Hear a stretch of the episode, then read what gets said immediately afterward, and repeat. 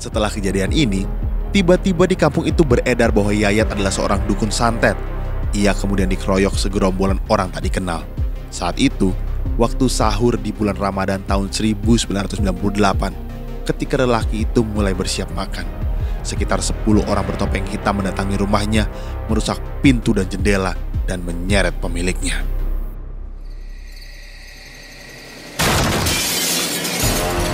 Siapa kalian? Wis kamu diem aja dukun santet.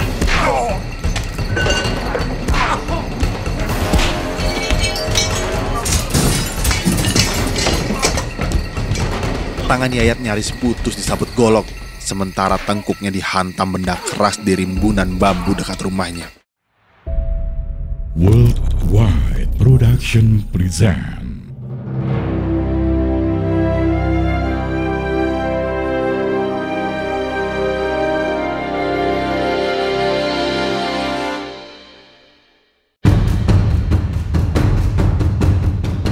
Perseteruan antara pesulap merah dan Gus Samsudin telah menjadi viral dan mengundang pro dan kontra di dalam masyarakat. Viralnya perseteruan itu diawali dari kegiatan pesulap merah yang sering kali mengungkap rahasia atau trik di balik para dukun. Bahkan, pernyataan frontal kerap diucapkan Marcel sang pesulap merah. Saya nggak percaya loh dengan hal-hal seperti itu. Saya tahu semua rahasia perdukunan tanpa terkecuali. Mau perang monggo, mau datang baik-baik monggo. Praktik perdukunan memiliki akar dalam sejarah Indonesia. Perdukunan memang sudah dikenal lama oleh masyarakat kita. Dan ilmu ini pun turun-temurun saling diwarisi. Hingga saat ini, dukun masih mendapatkan tempat bukan saja di sisi masyarakat tradisional, tetapi juga di tengah lingkungan modern.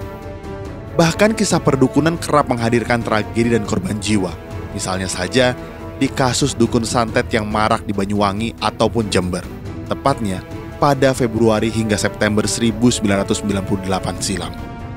Dikutip dari Tempo, salah satu kisah pembunuhan orang yang difitnah sebagai dukun santet diceritakan oleh Nyonya Mukit.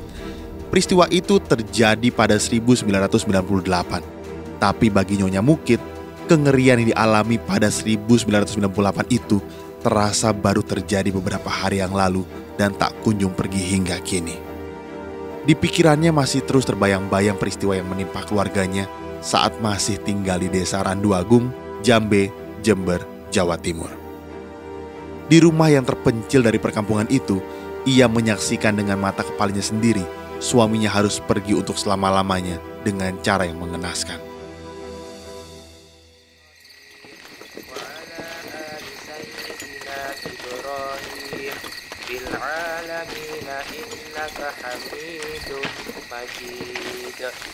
Suatu malam sekitar pukul 21 waktu Indonesia Barat, ketika suaminya baru selesai melakukan salat isya, tiba-tiba datang sekitar 20 lelaki bertopeng ala ninja ke rumahnya. Hei, hei, hei, hei, siapa kalian? Mau apa kalian? Hei! Tanpa banyak bicara, mereka menyeret sang suami ke halaman rumah. Tangan lelaki yang pernah mengaji di pesantren Sumber Wuringin Jember itu lalu diikat dengan tambang sehingga meronta pun dia tak bisa.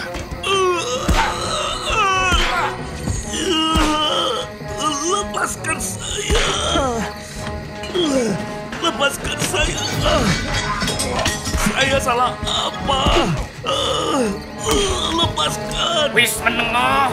Modar kowe. Yang kemudian terjadi membuat Nyonya Mukit harus menutup matanya.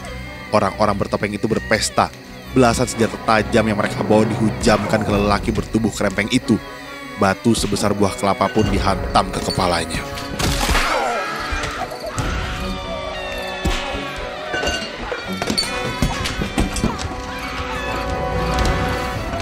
Teriakan histeris Nyonya Mukit dan empat anaknya tak dihiraukan. Aksi sadis orang-orang yang penuh nafsu membunuh itu baru berhenti setelah korban berusia 51 tahun mulai sekarat dan tubuhnya dipenuhi darah. Setelah gerombolan itu pergi, Nyonya Mukit segera menolong suaminya itu, namun upayanya sia-sia. Sang suami tak lama kemudian tewas dalam pangkuannya.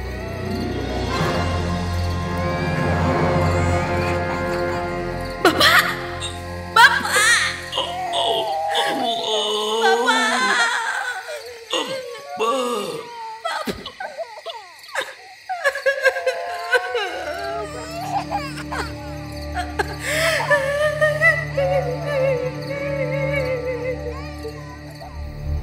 pembantaian ini bisa terjadi?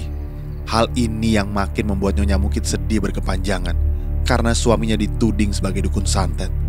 Dan sejak kejadian itu, para tetangganya bukan bersimpati tetapi malah mengucilkannya. Karena itu, dua bulan setelah sang suami dibunuh, Nyonya Mukit memilih mengungsi ke tempat lain. Rumahnya yang menyimpan kenangan buruk itu dibiarkan berantakan, tak terawat. Bapak bukan dukun santet. Bapak itu bisa dibilang seorang kiai. Dia juga sering memimpin tahlilan di desa lain. Sering juga mengajarkan mengaji Al-Quran kepada anak-anak. Bahkan Bapak bisa menyembuhkan orang yang kena santet dengan bacaan Al-Quran. Kebetulan, di desa tersebut tinggal seseorang yang sebut saja bernama San. Ia dikenal memiliki ilmu hitam. Menurut Nyonya Mukit, Sam cukup dekat dengan seorang pamong desa dan sering membuat orang sakit dengan ilmu hitamnya. Almarhum mengetahui hal ini karena ia sering mengobati orang yang kena guna-guna San. Saat desas-desus dukun santet santer terdengar di Randu Agung, San malah disuruh pergi oleh si pamong desa. Kamu cepat pergi dari desa ini. Situasi sekarang ini bisa membahayakanmu. Lelaki yang diduga sebagai dukun santet yang sebenarnya dibekali sejumlah uang. Nyonya Mukit menduga ada persekongkolan antara San dan aparat desa untuk membunuh suaminya.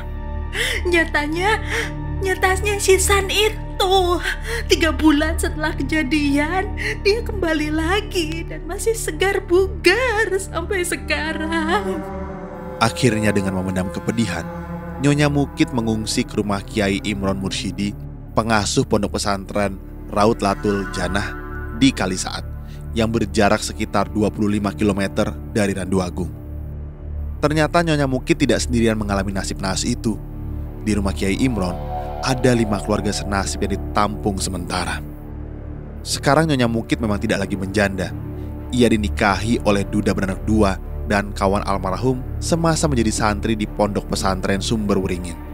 Kini mereka tinggal di desa Cumedang.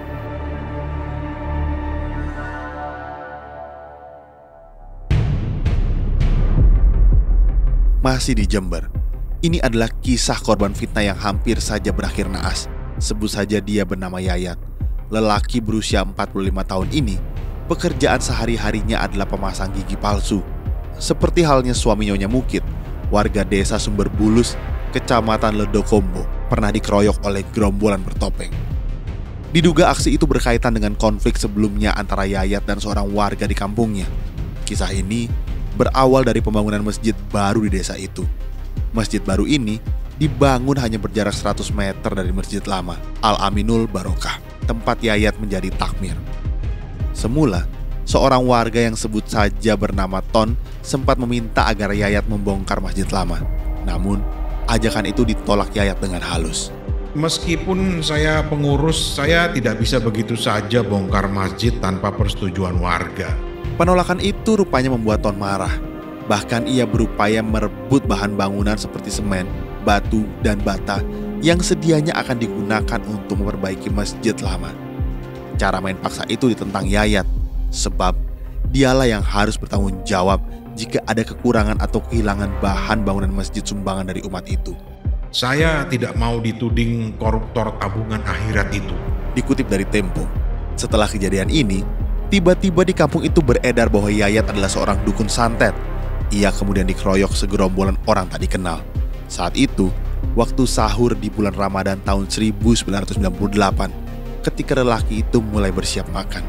Sekitar 10 orang bertopeng hitam mendatangi rumahnya, merusak pintu dan jendela, dan menyeret pemiliknya.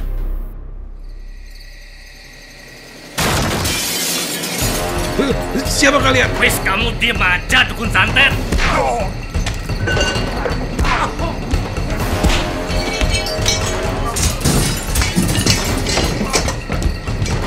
Tangan Yayat nyaris putus disabut golok, sementara tengkuknya dihantam benda keras di rimbunan bambu dekat rumahnya. Dalam keadaan setengah sadar, kepalanya dihantam sebuah batu, ia pun pingsan. Wis modar. Sudah mati dia. Ayo kita pergi dari sini. Menganggap Yayat sudah mati, para pembantai meninggalkan tubuh yang bermandikan darah itu.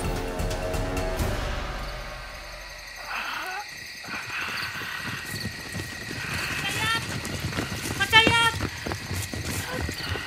Mas Yayat! Dia masih hidup! Ayo cepat angkat dia! Pelan-pelan! Keluarga Yayat segera melarikannya ke Rumah Sakit Umum Dr. Subando Patrang, Jember. Yayat pun akhirnya selamat. Namun, ia mengaku masih ngeri untuk pulang kembali ke rumahnya.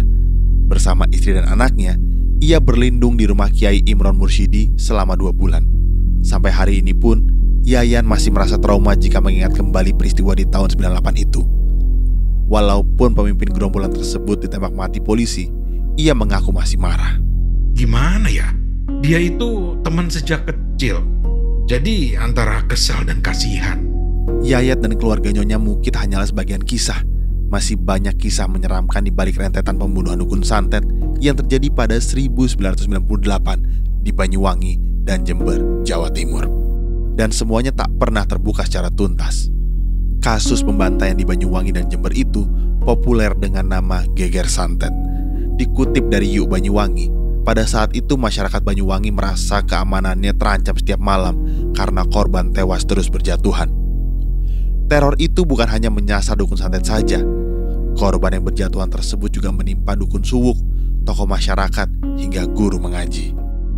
Mengetahui kejadian tersebut, pemerintah daerah langsung menyikapinya. Bupati Banyuwangi, Kolonel Polisi Purnawirawan HT Purnomo Sidik mengerahkan seluruh jajaran aparat pemerintah. Mereka mulai mendata setiap warga yang berprofesi sebagai dukun santet dan melakukan pengamanan.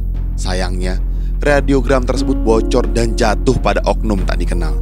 Pada akhirnya, terdapat kelompok yang secara bergilir melakukan pembantaian terhadap para dukun santet di wilayah tersebut. Tak hanya itu, ada pula truk yang sengaja mengangkut para rombongan pembunuh sadis. Puncaknya, sampai ada dua hingga sembilan orang terbunuh dalam waktu satu hari.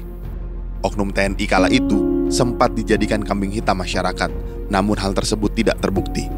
Kemunculan beberapa orang yang menggunakan pakaian hitam tertutup seperti ninja juga muncul dan meresahkan masyarakat. Orang-orang tak bertanggung jawab ini meneror seisi Banyuwangi dan beraksi layaknya pembunuh yang terlatih. Dalam salah satu aksinya, mereka terkadang memadamkan listrik dan menandai rumah korban dengan tanda silang. Setelah itu, akan ada korban baru, yakni penghuni rumah tersebut.